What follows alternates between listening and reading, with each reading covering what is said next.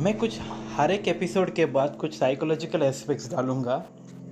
ये नए बिजनेसमैन को और ओल्ड बिजनेसमैन को काफ़ी मदद करेंगे। जैसे कि ये लास्ट एपिसोड जो फोर्थ एपिसोड था, इसमें हमने देखा है कि जो सुरेश था, उसका जो अटैचमेंट था उसके हाथी के साथ, वो बहुत ज़्यादा था।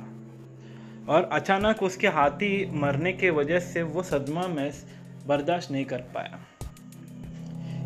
इधर हम लोग एक प्रैक्टिकल लाइफ में हाथी को डिनोट करेंगे यहाँ पे, एक बिज़नेस के साथ। और दूसरी तरफ़ से जो सुरेश है, एक ओनर के साथ हम लोग डिनोट करेंगे। ऐसा मानते हैं कि वो बिज़नेस जो है, बहुत अट्रैक्टिव था उनका, और बहुत सारे कस्टमर वो बिज़नेस अट्रैक्ट कर रहा था।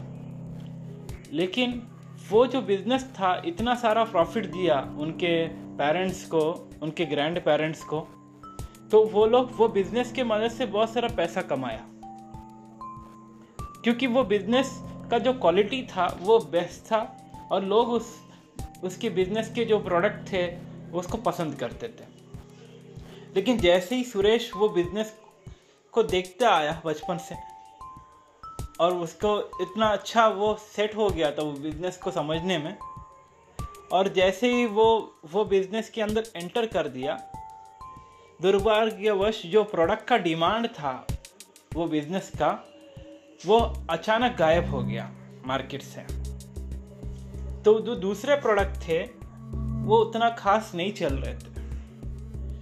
तो वो बचपन से ही बिज़नेस को नज़दीक से देख रहा था, जैसे उनके माँ बाप हैंडल कर रहे थे। वो देख रहा था, लेकिन अचानक इसके हाथ में लेने के बाद तुरंत वो जो प्रोडक्ट का जो डिमांड था, पूरी तरह से गिर गया था। तो गिरने के वजह से वो सदमा जो है, उस कंपनी का जो रेपुटेशन था, वो प्रोडक्ट के बेसिस पे, वो भी ज़ीरो हो गया।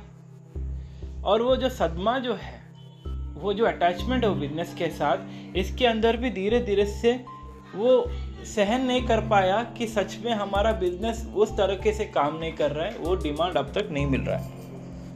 तो इस तरीके से उसको समझ में आ गया कि मेरा जो प्रोडक्ट है, वो नहीं चल रहा है।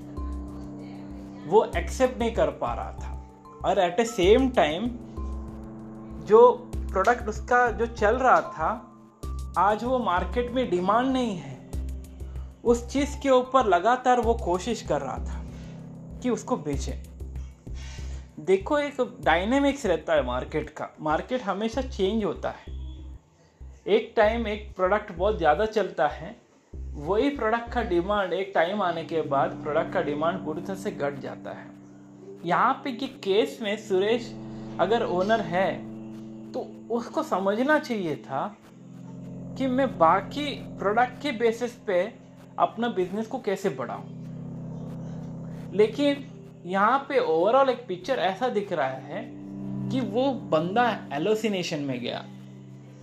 तो ऐसे मैंने बहुत सारे इंडियन एंटरप्राइजेस को देखा हूँ कि लोग हेलोसिनेशन में जाते हैं, जो प्रैक्टिस जो वो ओनर करते हैं, उस लेवल के प्रैक्टिस और वो बिज़नेस सक्सेस भी होता है, लेकिन वही प्रैक्टिस जो है, आगे वो फॉरवर्ड करने के बावजूद भी वो प्रैक्टिस से सक्सेस नहीं होते क्योंकि बिज़नेस का डायनेमिक्स जो है चेंज होते रहते हैं। मान लो कि हम लोग उदाहरण से एक, जो भी चीज़ें हैं डायरेक्ट डिलीवरी में डायरेक्ट सर्विसेज़ में, और ज़्यादा लोगों के साथ काम करने का प्रैक्टिस कर लिए, लेकिन अचानक वो है इंटरनेट के द्वारा डिलीवरी में, कम लोगों को काम करने के बेसिस पे ये प्रैक्टिस शुरू हो गया। जो प्रैक्टिस शिफ्ट हो सकता है। यहाँ पे भले ही वो बिज़नेस के मॉडल को बचपन से देख रहा था सुरेश, लेकिन वो प्रैक्टिस का जो शिफ्ट है, ये बंदा ये समझ नहीं पाया। तो इसीलिए कहीं ना कहीं वो बहुत उदास रहता है हेलोसिनेशन में रहता है कि वो प्रैक्टिस को लगातार कंटिन्यू करें। तो ये एक साइकोलॉजिकल हिंट है बिज़नेस के अंदर भी इतना लगाव होना, किसी एक प्रोडक्ट को लेकर, किसी एक प्रैक्टिस को लेकर सही बात नहीं है। तो ये बुक का कंसेप्ट जो है, सार है फेलियर इज़ अपॉर्चुनिटी करके है। तो ये हाथी के मदद से आपको समझाया जा रहा है कि अगर आपके बिज़नेस में अगर वाइट एलिफेंट नहीं है, वो प्रैक्टिस अभी नहीं काम कर रहा है। तो आप उस प्रैक्टिस को लगातार इम्प्लीमेंट करने की कोशिश मत करो। कोशिश करो कि प्रैक्टिस को शिफ्ट करने का। तो यहाँ पे ये वाइट एलिफेंट आपको ये मदद कर रहा है एज ए मेजर करने के लिए, अगर वो पुराना प्रैक्टिस काम ना करे तो नए प्रैक्टिस को आप इम्प्लीमेंट करके, नए तरीके से बिज़नेस को शुरू करें। धन्यवाद।